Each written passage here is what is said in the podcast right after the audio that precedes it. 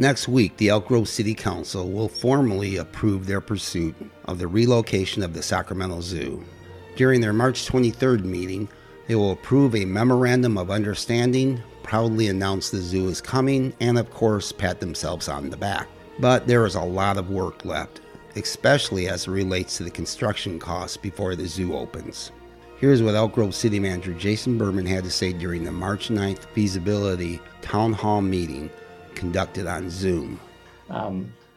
The experts, the consultants believe that based on modeling and information about this zoo and operations at other zoos, that it would be a self-sustaining zoo, which is a critical component to the feasibility question.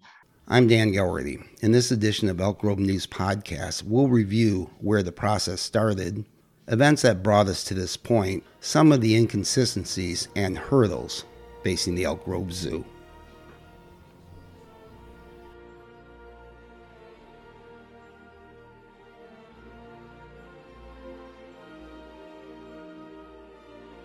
First, it's worth reviewing how we got here. Last September, Elk Grove announced it was entering a 6-month negotiation period with the Sacramento Zoological Society to relocate the almost 100-year-old park. The 15-acre facility in Sacramento's Land Park neighborhood is landlocked. Because it can't expand, the zoo has lost some accreditation to house certain species and is looking to relocate so that itself will not become extinct. In September, Elk Grove Mayor Bobby Singh Allen appeared on Capital Public Radio's Insight program, where she discussed the possible relocation. Here's what Singh Allen said about the negotiations and public participation. We want to be very transparent and open in the process. The zoo did approach the city earlier this summer. It is important to note that the city was approached by the zoo for a variety of reasons, not the least of which is the city's wobbling economic development director, Daryl Doan, will probably do a personal victory lap if this project comes to fruition. Don't be fooled. The zoo approached the city. It makes you wonder what Mr. Doan is doing at City Hall. Beyond that, it shows the Zoological Society is in dire need of a new facility, and given the city's wide-eyed enthusiasm for any plan they are presented, be it the failed California North State University's hospital project or former Mayor Gary Davis' scheme to build a $125 million Major League Soccer stadium and associated facilities, Elk Grove elected officials happily indulge any proposal regardless if it is credible or not. Pragmatism doesn't seem to be in their vocabulary. The only large public works project the city has successfully launched has been District 56 and the Aquatic Center. But the Aquatic Center opened 1 year late, over budget, and was mired in litigation that was recently settled. Can we expect anything different from the same people responsible for what could be a $363 million endeavor? It's a fair question the mayor and city council need to answer. We should add a note on feasibility studies as well. By nature, they are subjective. The figures in this study provided can't be proven, or for that matter, disproven. They are all qualitative figures. It's like the old saying about a skilled trial lawyer. They never ask a question they don't know the answer to. Same logic applies to feasibility studies. A city will never hire a consultant to do a feasibility study that will not provide the results they want.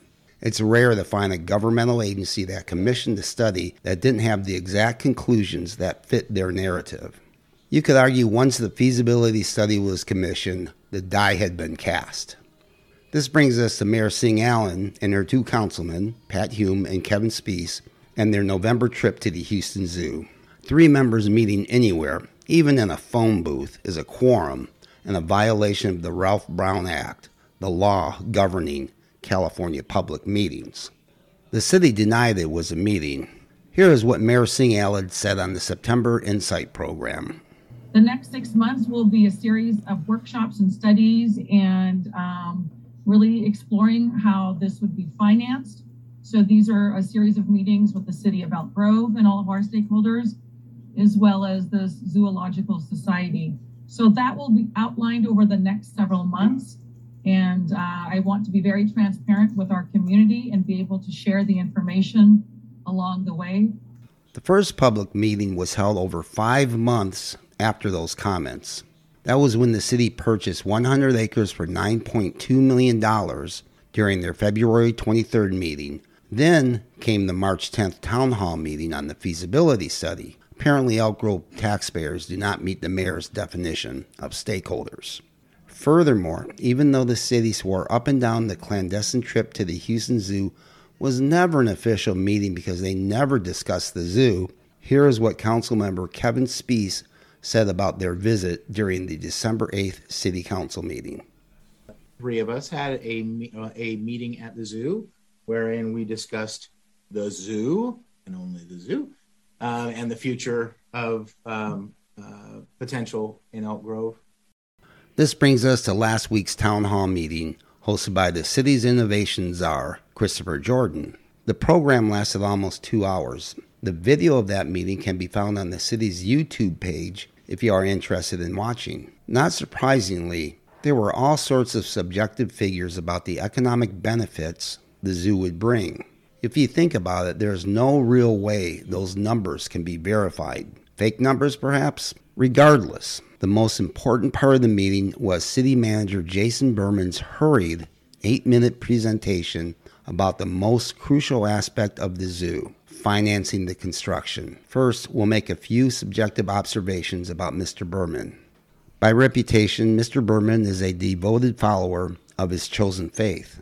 Unlike former city manager Laura Gill, who reputedly could cuss with the best of us, Mr. Berman is the type of person who has a squeaky clean reputation, at least when it comes to foul language.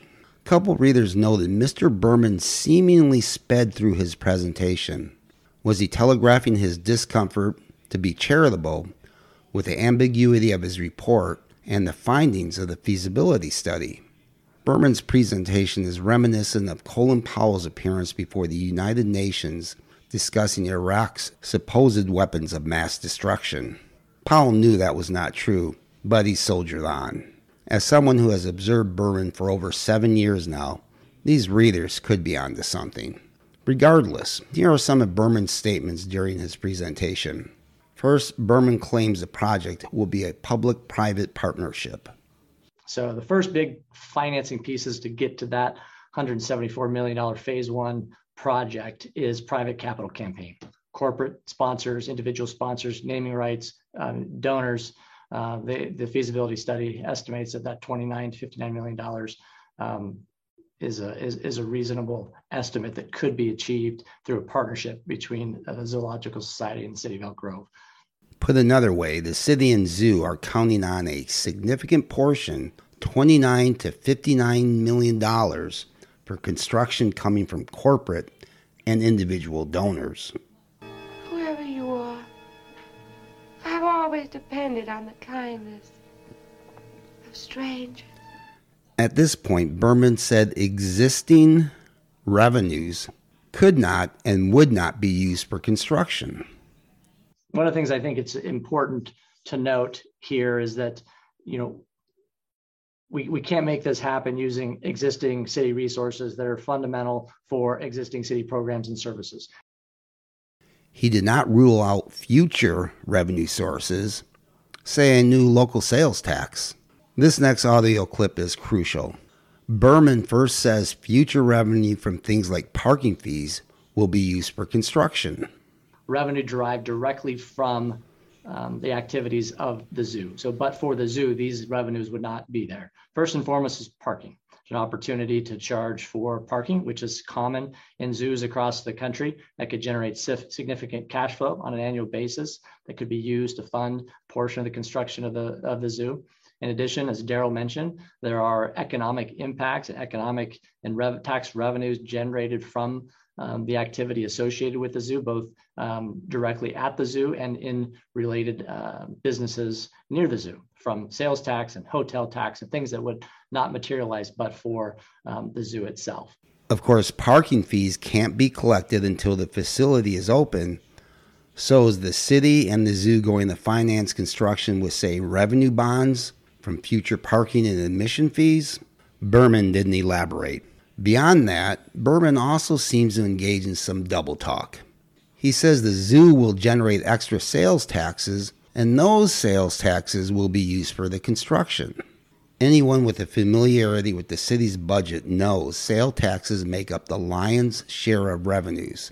So Berman is saying a portion of the city's largest source of revenue, sales taxes generated by the zoo, will be used to finance construction. Now, how can the city accurately account for what percentage of sales taxes will be generated from the zoo? Furthermore, how can we trust that they will not fudge those numbers to benefit the zoo?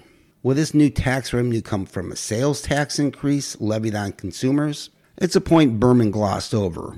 Eventually, the city will have to explain to taxpayers, and more crucially, underwriters, how these sales taxes will be allocated for payment of the construction mortgage. There was one positive note, but even that is inconsistent with what is on the city's zoo FAQ page.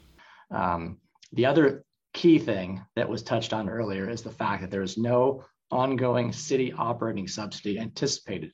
That page says, quote, "It is likely that additional city funding for construction and operation of the zoo will be necessary."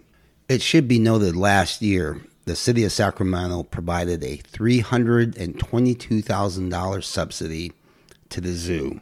There is no doubt when the city council meets on March 23rd, they will gleefully enter an agreement with the Sacramento Zoo to relocate its facilities. The city council may well get the zoo launched at great cost. We are early in the process, and inconsistencies are already surfacing. But the biggest question remains: who pays?